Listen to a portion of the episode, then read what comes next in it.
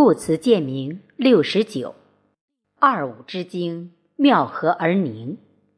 作者三木炳凤，朗读贝西。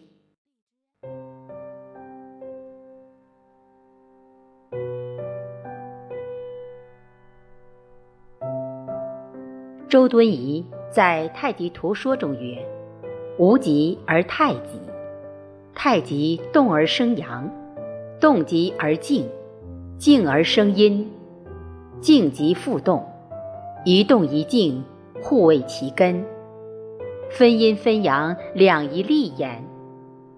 阳变阴和，而生水火木金土，五气顺布，四时行焉。”五行亦阴阳也，阴阳宜太极也，太极本无极也，五行之生也，各依其性。无极之真，二五之精，妙合而凝，二气交感，化生万物，万物生生而变化无穷焉。这里二五之精，妙合而凝，是指阴阳五行之精华，是妙合凝聚万物的基础。由之而见，太极阴阳学说是人类文化的源头。我们知道，东方文化与西方文化的渊源都与两部经典及一对男女阴阳密不可分。这两部经典就是《圣经》与《易经》。在伊甸园中，偷吃禁果的亚当与夏娃，传说是西方人类的祖先；而传说中伏羲画卦、女娲补天中伏羲女娲这一对人身蛇尾的兄妹，亦是中华民族的祖先。圣经描述了人类的创世，人类发展历程的磨难，及神对磨难中上帝子民的各种启示。通过十诫、上帝三位一体的义理、天堂地狱的人类未来选择以及信仰的目标等，为人类具体活动做出指导，突出了人类的实践性。而《易经》则是无字天书，它用两个阴阳符号有序组合成64卦，向人类揭示宇宙万物现象的64种存在状态，从无极之体、太极之用、阴阳之变、万物之象中诠释着宇宙真理，以此对宇宙本体、宇宙规律、宇宙现象进行宏观展示。其突出的表现力与无限的诠释空间，让东方人类叹为观止，被中原文化各流派共尊为百姓之首。它突出在理论性。经济基础决定上层建筑，在人类社会信息全球化与经济一体化的今天，文化在经济与科技的推动下走向思想大同，是人类社会的必须选择。而《圣经》与《易经》的碰撞与融合，将是未来世界各类思想走向文化大同的必由之路。理论与实践相结合所爆发出的生命力，将改变当今人类的理念、价值观及发展方向。东西方文化结合的未来，将是资本抛弃追求利润最大化的错误理念，将资本变成惠及民生及生态并造福全人类的经济工具。这也许就是中国古代学者设计的大同社会，这也许就是西方科学社会主义学者所设计的共产主义社会。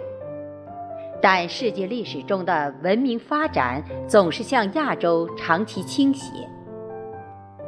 为什么世界四大文明由亚洲人创造？这里北非的古埃及文明实际是西亚民族南进时所创造。为什么四大宗教由亚洲人创立？这里基督教由中东犹太人创立后，来通过罗马帝国推及欧洲。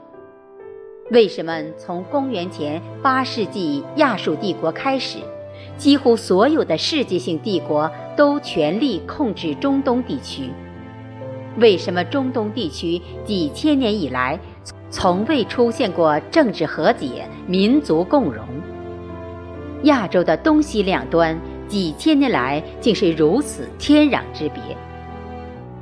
东方世界应该感恩于我们日用而不知的传统儒道文化，正是从易经文化中分离出来的太极阴阳儒道文化，才让东方大地合久必分，分久必合，从而推动着东方文明万年不败，才让东方民族对自己的文化高度认同。与《易经》同等地位的《圣经》所记载的犹太民族，却是世界上少有一个饱经风霜的苦难民族。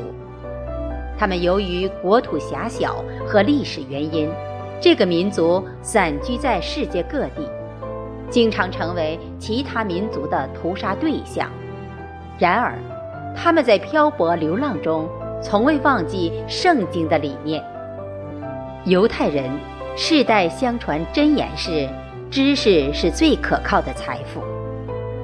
中国人一旦破产，很可能从此一蹶不振，而犹太人失去了一切后，仅凭借手中的圣经就会无敌天下。为什么？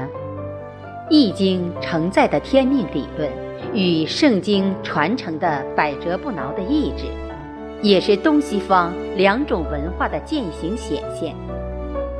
所有的经典带给人类的是未来光明的星星启示。一个人，他必须用知识储备去完成人生的精神积累。这里没有天命的等待，只有学海无涯的一往无前。一个人的成功标志，不要用金钱多寡去衡量，不要用权力大小去衡量，不能用地位高低去衡量。金钱、权力、地位，这些都会失去，但在知识积累过程中升华出的智慧，却不会随生命消失。它会陪伴我们的灵魂，在天堂、地狱的行进中过关斩将。据记载，马克思在撰写《资本论》时，大英帝国图书馆的藏书都被其翻遍，我们念及此时都自叹弗之。在当今这个以市场经济和资本运行为中心的社会里，大多数人陷于金钱的泥潭，物质的富有却对应着精神家园的荒芜，读书思考都已成为一种奢求。犹太人关于知识无价的圣训早已被人放弃，圣典离我们渐行渐远，人却越来越浅薄无味。一部好书可以改变一回人生，一句箴言可以成就一个生命。且今之学大都以术喻事，背道而驰。老子、孔子都是悟道之人，他们从《易经》等古代经典中悟道是不争的事实。人类学习的真正目的是什么？求财问舍，还是明理修道？在粗粗而过之中，我们仅仅学到了儒道文化的知识，却难以领略文中之道。为什么？劝学有言：心不专矣。